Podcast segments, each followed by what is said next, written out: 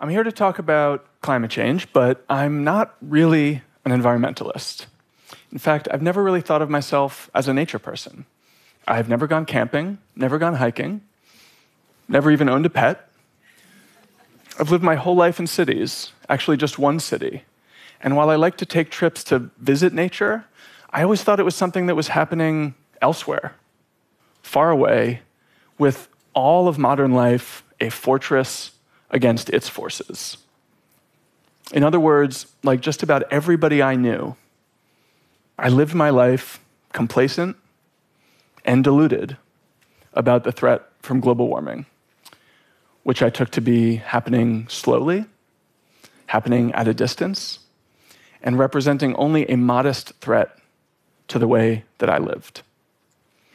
In each of these ways, I was very, very wrong. Now, most people, if they were telling you about climate change, will tell you a story about the future. If I was doing that, I would say, according to the UN, if we don't change course by the end of the century, we're likely to get about 4 degrees Celsius of warming. That would mean, some scientists believe, twice as much war, half as much food, a global GDP possibly 20% smaller than it would be without climate change. That's an impact that's deeper than the Great Depression, and it would be permanent. But the impacts are actually happening a lot faster than 2100. By just 2050, it's estimated many of the biggest cities in South Asia and the Middle East will be almost literally unlivably hot in summer. These are cities that today are home to 10, 12, 15 million people. And in just three decades, you wouldn't be able to walk around outside in them without risking heat stroke or possibly death. The planet is now 1.1 degrees Celsius warmer than it was before industrialization. That may not sound like a lot, but it actually puts us entirely outside the window of temperatures that enclose all of human history. That means that everything we have ever known as a species the evolution of the human animal, the development of agriculture, the development of rudimentary civilization, then modern civilization and industrial civilization everything we know about ourselves as biological creatures, as social creatures, as political creatures, all of it is the result of climate conditions we have already left behind. It's like we've landed on an entirely different planet with an entirely different climate. And we now have to figure out what of the civilization that we've brought with us can endure these new conditions and what can't and things will get worse from here. Now, for a very long time, we were told that climate change was a slow saga. It started with the Industrial Revolution, and it had fallen to us to clean up the mess left by our grandparents so our grandchildren wouldn't be dealing with the results. It was a story of centuries. In fact, half of all of the emissions that have ever been produced from the burning of fossil fuels in the entire history of humanity have been produced in just the last 30 years. That's since Al Gore published his first book on warming. It's since the UN established its IPCC climate change body. We've done more damage since then than in all the centuries, all the millennia before.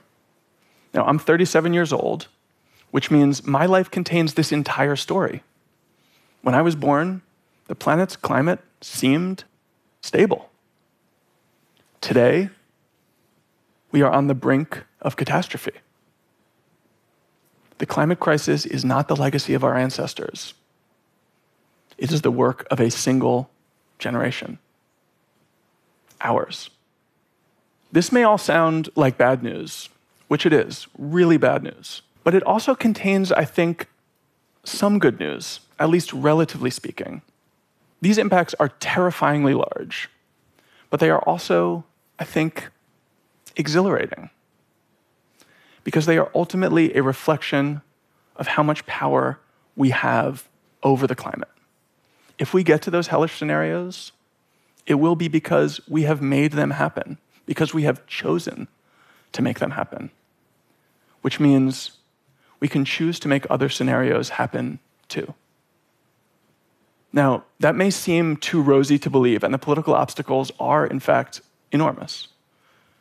But it is a simple fact. The main driver of global warming is human action, how much carbon we put into the atmosphere. Our hands are on those levers, and we can write the story of the planet's climate future ourselves. Not just can, but are.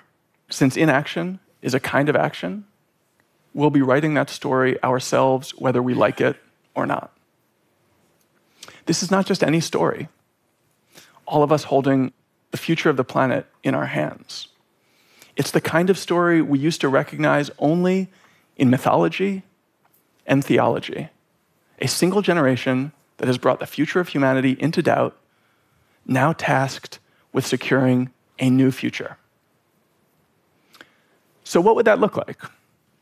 It could mean solar arrays barnacling the planet, really everywhere you looked. It could mean if we developed battery technology, we wouldn't even need to deploy them that broadly because it's been estimated that just a sliver of the Sahara Desert absorbs enough solar power to provide all the world's energy needs. But we'd probably need a new electric grid, one that doesn't lose two thirds of its power to waste heat, as is today the case in the US. We couldn't use some more nuclear power, perhaps, although it would have to be an entirely different kind of nuclear power, because today's technology simply isn't cost competitive with renewable energy, whose costs are falling so rapidly. We need a new kind of plane, because I don't think it's particularly practical to ask the entire world to give up on air travel, especially as so much of the global south is, for the very first time, able to afford it. We need planes that won't produce carbon.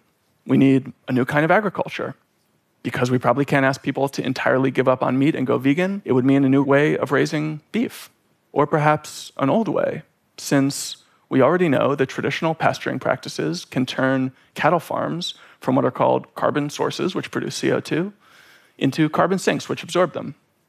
If you prefer a techno solution, maybe we can grow some of that meat in a lab.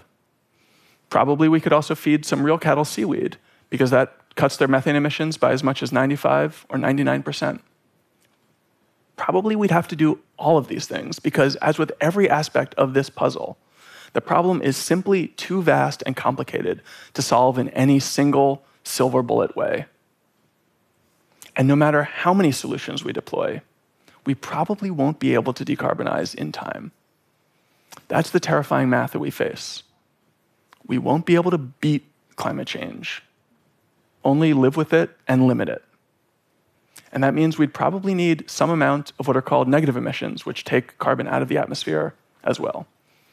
Billions of new trees, maybe trillions of new trees, and whole plantations of carbon capture machines. Perhaps an industry twice or four times the size of today's oil and gas business to undo the damage that was done by those businesses in past decades. We would need a new kind of infrastructure poured by a different kind of cement because today, if cement were a country, it would be the world's third biggest emitter. And China's pouring as much cement every three years as the US poured in the entire 20th century. We would need to build seawalls and levees to protect those people living on the coast, many of whom are too poor to build them today, which is why it must mean an end to a narrowly nationalistic geopolitics that allows us to define the suffering of those living elsewhere in the world as insignificant when we even acknowledge it. This better future won't be easy. But the only obstacles are human ones. That may not be much of a comfort if you know what I know about human brutality and indifference, but I promise you it is better than the alternative. Science isn't stopping us from taking action, and neither is technology. We have the tools we need today to begin. Of course, we also have the tools we need to end global poverty epidemic disease, and the abuse of women as well. Which is why, more than new tools, we need a new politics, a way of overcoming all those human obstacles our culture, our economics, our status quo bias, our disinterest in taking seriously anything that really scares us, our short sightedness, our sense of self interest, and the selfishness of the world's rich and powerful who have the least incentive to change anything. Now, they will suffer too, but not as much as those with the least, who have done the least to produce warming and have benefited the least from the processes that have brought us to this crisis point, but will be burdened most in the decades ahead. A new politics would make the matter of managing that burden, where it falls and how heavily, the top priority of our time. No matter what we do, climate change will transform modern life. Some amount of warming is already baked in and is inevitable, which means probably some amount of additional suffering is too.